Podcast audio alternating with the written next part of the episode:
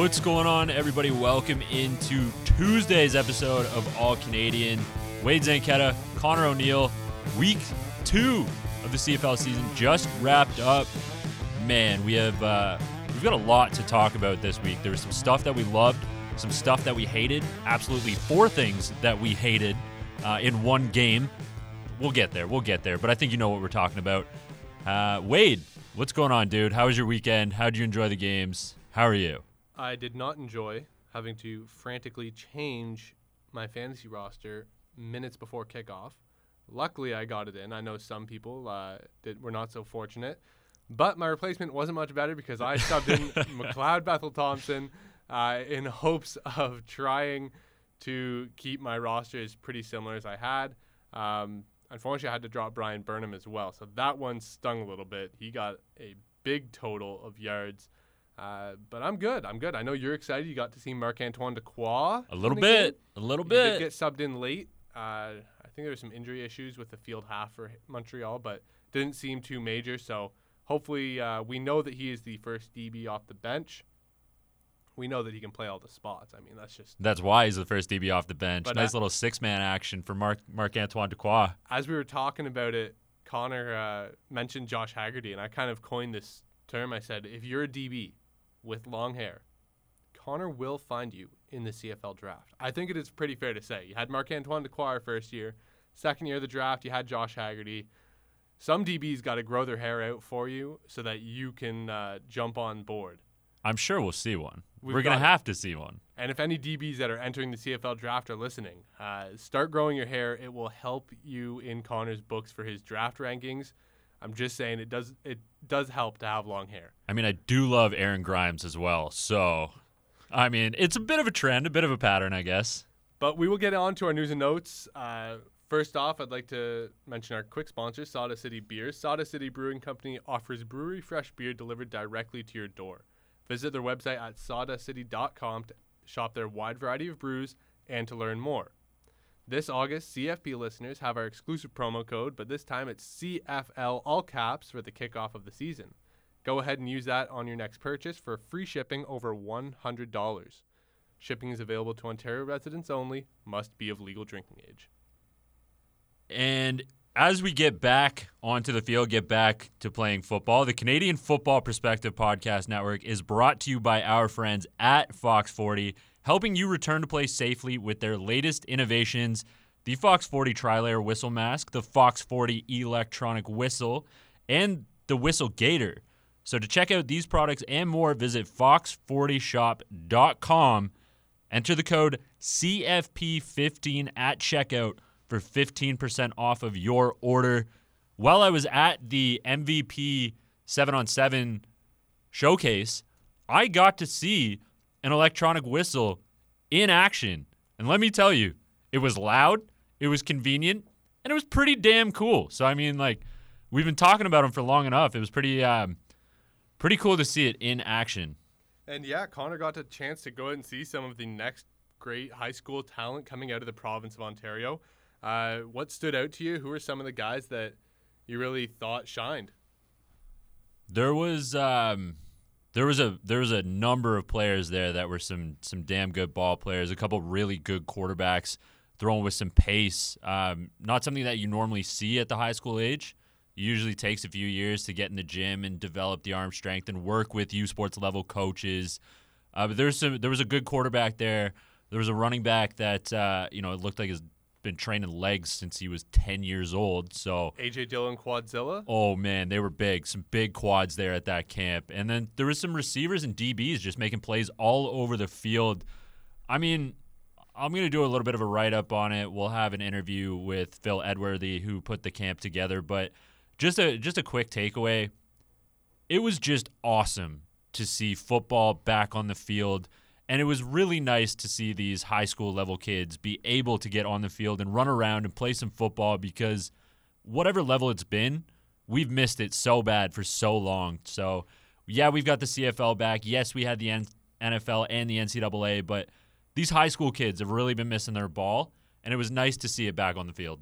And you got to see a couple friends of the show as well in Coach Michael Falds. Yep. So had a- that was uh, that's a, always a good person to meet and bump into at events. Uh, let's move on though to our news and notes. Bo Levi Mitchell dealing with a lower body injury since week one when they played Toronto. Farhan Lalji reports that Michael O'Connor might be set to start in week three for the Stamps. So when we lose Nathan Rourke, get ready because another Canadian QB is just around the corner. Michael O'Connor.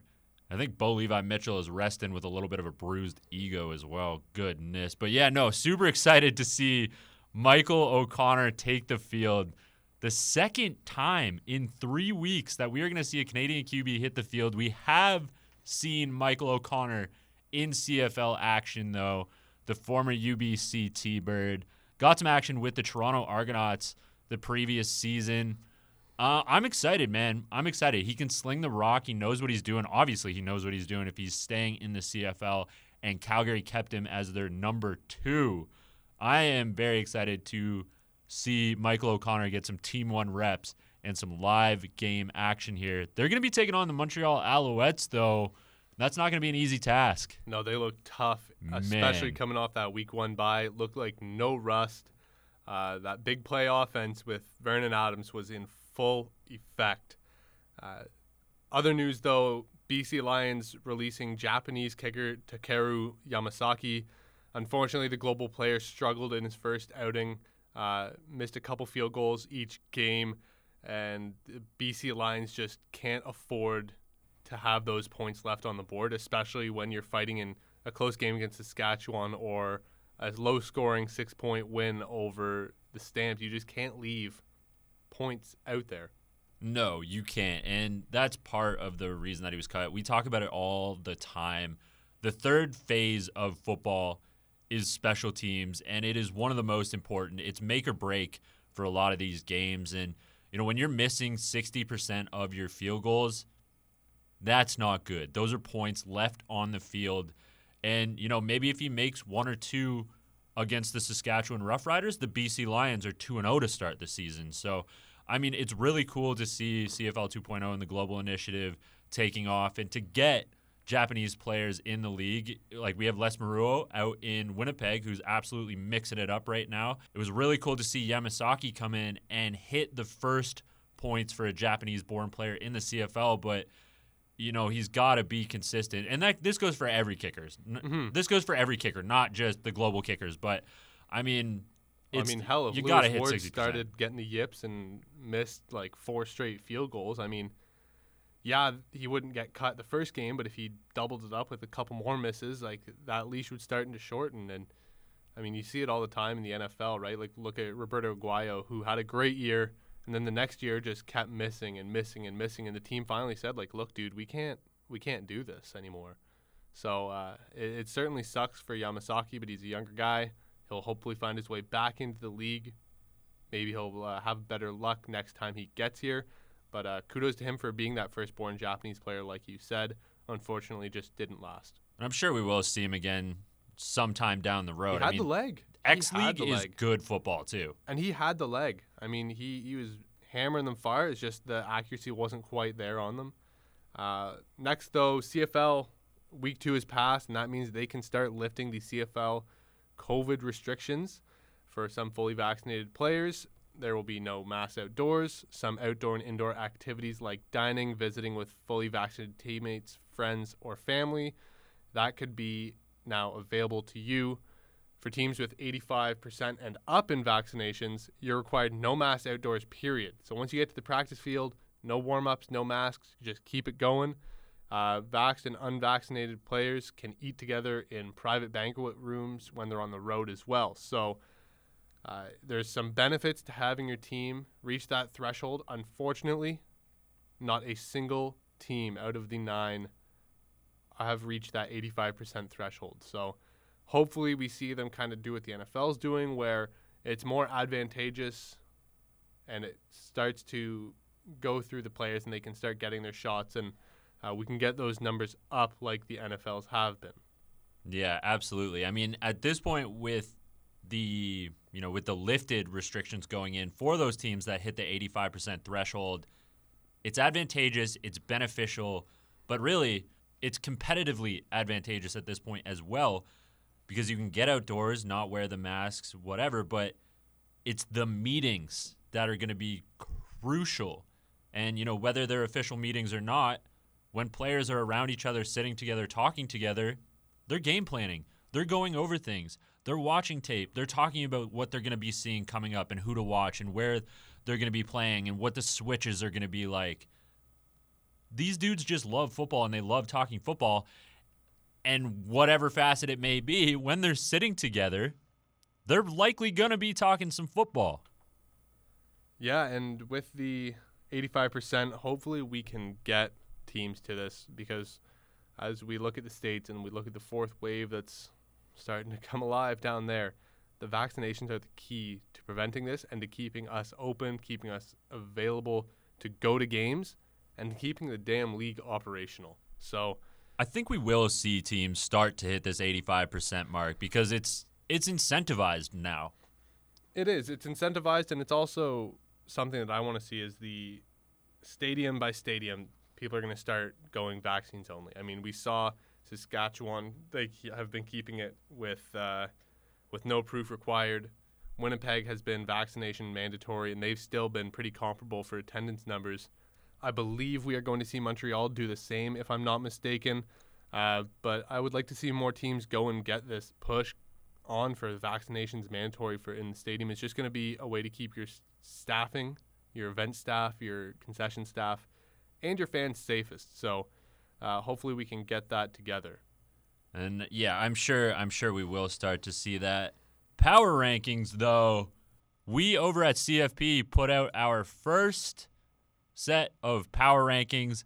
It is voted on by 6 of us, Marsh, DT, Wade, myself, Austin, and Kyle Mello.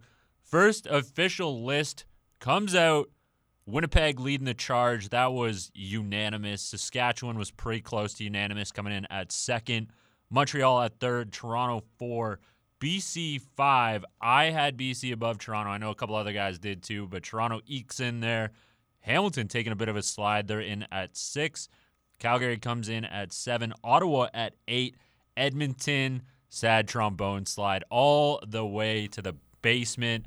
However, DT's been getting killed, been getting absolutely killed for putting Ottawa last and not Edmonton. So I'm sure you guys will hear him defend his take on the breakdown tomorrow. But we're going to do it here as well because let's be real. There's there's a good argument that he has and I'm sure he's going to make that yeah, Edmonton hasn't played great, but they've shown the fact that they can move the ball up and down the field willingly. They've thrown the ball for more than 71 yards. Whereas Ottawa, if it wasn't for Abdul Kanneh and his pick six, uh, where are you? Because, Edmonton would be one and one if not for the Abdul Kanneh play. And I know it's if not if ands and buts, we all all that saying, but um, you had like 120 yards total of offense. I mean, let's not kid ourselves here. Yes, they won the game, but it was because one guy had a freak game where he got pick sixes and reminded people, yeah, he's that dude out in the half. But for Edmonton, like you've been in both games. I know they, they kind of got shelled by Montreal late, but they still moved the ball well. James Wilder Jr. still had a good day. Uh, I think it's just the turnovers have been plaguing them. It's got to stop. Some coaching issues have been going on as well. But uh, for Ottawa being last, I totally see the argument. I was close. If Ottawa had played this week, I would have gotten a definitive answer. If they had lost and were one and one, I would have put them below Edmonton. And we will see what type of team Ottawa is going to be coming up in week three. They're going to be taking on the Saskatchewan Roughriders. That is not going to be an easy game. But let's go through, and this is a good place to start because we just had some general thoughts there on Ottawa. Let's go through some general thoughts and reactions from week two. What did we like? What didn't we like? Obviously, we didn't like Bo Levi Mitchell throwing four bad interceptions. Bad interceptions. I really liked the fact that Nick Arbuckle got in the game, though. Yeah. I really liked Nick Arbuckle playing. Uh, I know they went to the switch to McLeod when the game was out, of, or from McLeod when the game was out of reach. But to me, Nick Arbuckle's the guy. You can see it. You can see how comfortable he looks. They push the ball more. They're more aggressive. Uh, John White ran the ball really well for the Argos as well. I, th- I thought they played a good game. It's just when you're matched against Winnipeg, as the rest of the league is going to find out too, like it's not a fun day. No, Winnipeg is a damn good football team. I mean, Jeffcoat and Jefferson were both questionable coming into the game whether they were even going to play. uh, I think McLeod Bethel Thompson found out that they were on the field pretty quickly. Yes, he did. But I, I do like Arbuckle coming in, and I'm not gonna like I'm not gonna Charles Barkley guarantee this or anything, but I got a guarantee. I got a pretty good indication uh, of what is to come from Nick Arbuckle, and I think uh, if he is healthy enough, if he's ready to go, we might see him in Week Three. Because you're right, when he was in the game, they were more aggressive, they were a little faster, they were pushing the ball downfield a little bit better. I like Arbuckle as the starter for Toronto. Nothing against McLeod Bethel Thompson, And- but And as we look at the Argos, think about this from a marketing standpoint. You are now at your home opener. You can finally get fans back in the stands. Do you want to roll out the same QB they saw in 2019, or do you want to unveil the new shiny car that you guys signed in the offseason that you want to be the face of the franchise? he was the TSN graphic this week for the game as well. He was. I mean, everyone wants Arbuckle to be this face of the Argonauts, and no better time to give him the reins, start him, and go than right now. Like If that leg is looked, good. He looked good. The leg looked fine in the game when he played. So I, I feel like it's time to go full Arbuckle, send it home, and start the boat. Not start the car, start the boat. Get the paddles out, fly the sails, because Nick Arbuckle is here to start carrying a team that looked damn good offensively. I know Juwan Brescacin went down, but I was thoroughly impressed with the late push Nick Arbuckle had. I know he had the pick, and I think he had a fumble as well, but like the pick, they're trying to force it in desperation. Like I, I'd never take that against the quarterback. Same as we did with Rourke in week one. Like you're trying to force the ball at the end to try and give your chance selves a single chance. So what you're telling me is the Toronto Argonauts need to buckle down. Our buckle down. we will go there with the corny puns, guys. Don't worry. We got what 12 more weeks of this, and then playoffs. So uh, Oh, there's way more to come. Are you kidding me? Anywhere we can sneak one of those in, we are going to. wait Another for the Built. Ford Toughs as well once we get to Oh, built Ford tough. Waterloo football. Um, they Who's need a your- they need a Ford team? sponsor. I I really liked. I I did I really liked BC in week two. They looked really good. Uh, I thought Michael Reilly, despite the, you know, early or I guess despite the game time decision switch, um, I thought I thought BC had a good day. I really liked Montreal and Saskatchewan. We can stop worrying about how the injuries are going to impact the Saskatchewan Roughriders because they came out and put on a damn display against your Hamilton Tiger Cats. They looked good. Uh, Hamilton's O line is just such a mess right now. I, I don't know what is going on. Hope thankfully they have a bye week this early because they need it. They need to figure it out. Uh, Masoli, I know Justin Dunk had an article on three down saying like, I don't know why I wouldn't be the starter after week three. And to be honest, I don't know either. I mean, it's not like yes, he had a lot of interceptions and turnovers, but he's getting pressured. He's throwing with guys in his face. He's getting hammered all over the field. Like he can barely breathe, and they're trying to get these long downfield concepts going, and it's tough when you don't have an offensive line protecting you at all. Really, I mean the the inside seems solid, but then all of a sudden you get you get these great pressures coming from Saskatchewan, and kudos to their defensive coordinator. They were flying around all game long. And not to like I mean not not to make excuses for Hamilton or anything, but they saw two of the toughest teams in the league back to back in week 1 and 2. Yeah. Now they've got a bye week, and I fully trust Coach O to I make do the too, 100%. adjustments. I think this bye week is going to do wonders for Hamilton. I think Although Week Simone four? Lawrence, Simone Lawrence, where have you been? yes. Like he was good. He was good in game 1, good. He's not. He's but he not, wasn't Simone Lawrence in game one. He's not defensive player of the year category level Simone Lawrence that everyone has come to expect. no. and that that's something that's going to play a big factor. Like, if he's not there helping pressure and off the edge and he's not making a play on the outside, like, how, how does the Hamilton defense change? How do they look without him? Because that's been a staple, and that's what they have come to known for the last year and a Well- bit, where they were the top defense in the league. And to that point too, like Jagarrett Davis bit bad on a read option that Cody Fajardo beat him to the sideline on for the touchdown. Like that is not a play that many veteran guys make. Obviously, the read option's a It tough. it it's a tough been- read, but it could have been the scheme that caught him to dive inside, and the guy that was filling behind him got caught in the wash too. Like I, I haven't looked at the all twenty four from it, but uh, you, you never know what happen what happens on those plays. But uh, it was a nice design by Saskatchewan, anyways. And, all I know is that this week, Connor's covers rebounded. Oh, big time. comeback. Connor's comeback. Five and three on the week, two and two on props, three and one on games. Thankfully, because BC's line got pushed, Connor said they were going to steal it at the eight points. They got more than just the eight. Uh, so kudos to Connor. He rebounded from two and five to go five and three. So brings us up to seven and eight on on the year so far. But that's Goodness. okay. You are getting closer. You are much closer now than you were before. And that's where we luck to trend. So I'm definitely not at sixty percent. Damn no, it. definitely not. But you're getting there. You're getting there. Shoot. Almost at 50. Either way, either way, I went three and one this week. Let's focus on the positive here. There we go. Probably gonna go out and have a horrible 75%. week next. 75%. though. Goodness. But that's okay. We will definitely keep you guys up to date with our gambling stuff on Thursday. And if the line changes as drastically as it did with Calgary and BC, we'll obviously put that in our graphic for you guys to see on our social media channels. I Uh, just have before we move on, I I have one question about Connor's covers, especially the props. Who the hell let me say under on Bryan Burnham receiving yards? I told you Why did you let me do that? I told you it was a bad idea. ah, I said, Are you sure?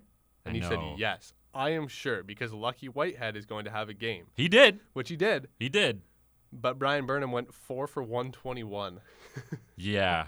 The tough. volume the volume was not there, but you can't stop that man from getting downfield. Oh I mean, man. the chunk of his yardage though came on that odd rollout, Reilly throwing back across the field into coverage, and Burnham just made one hell of a grab. Like, I that's that's the chunk that kills you in your over under on Burnham. I mean, you got to take that. Like that's just that's just Bryan Burnham being Bryan Burnham, and those plays are gonna happen every now and again.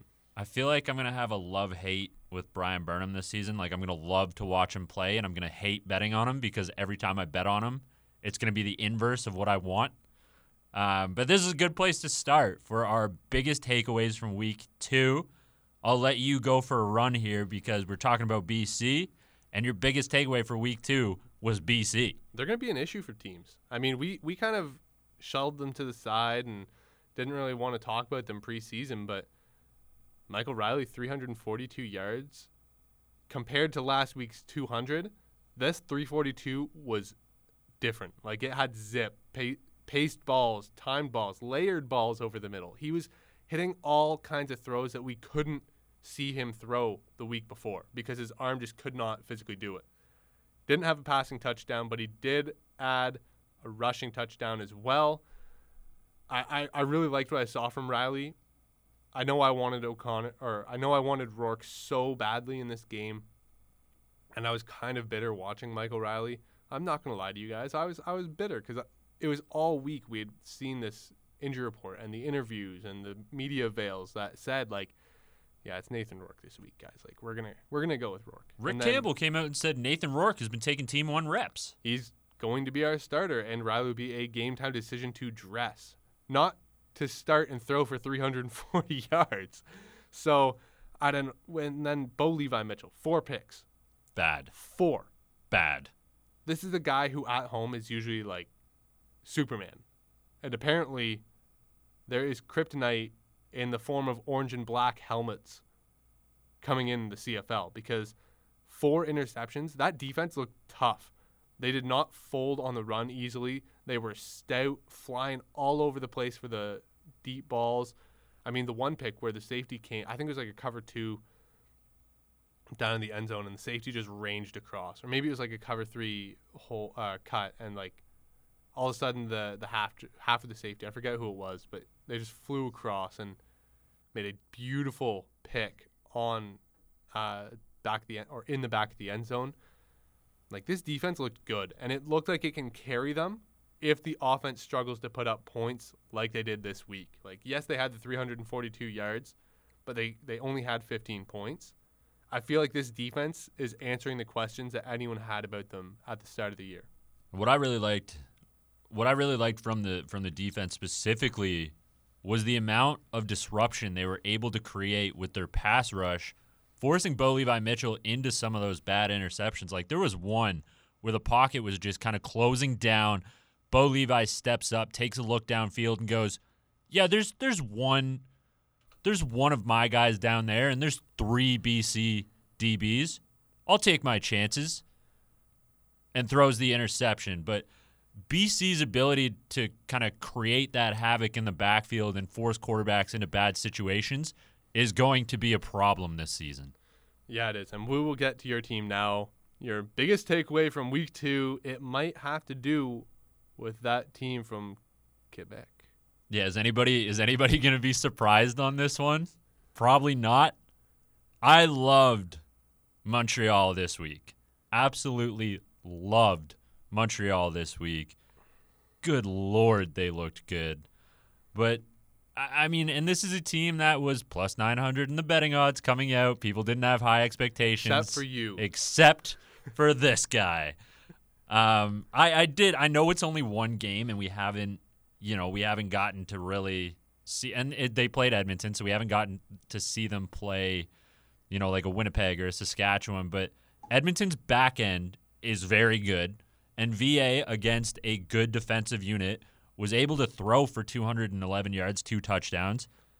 Not to mention, I think he had 29 on the ground, so he's making plays with his legs. But they were also able to run the rock against a very good defensive front.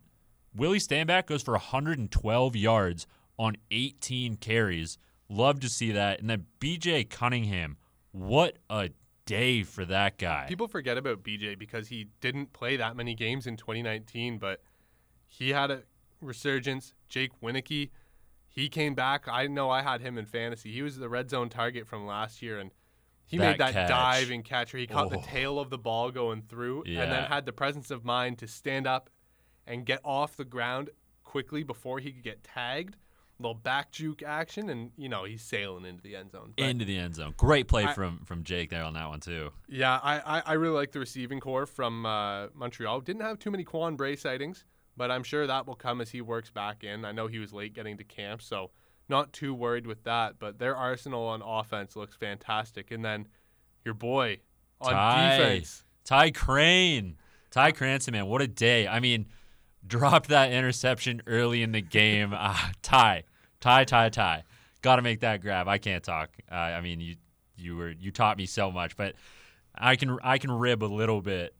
But can uh, I can can, poke. Can poke a little bit. Make that grab. Ten push-ups and a dollar into the jar. Coach JV somewhere was it? screaming at the TV.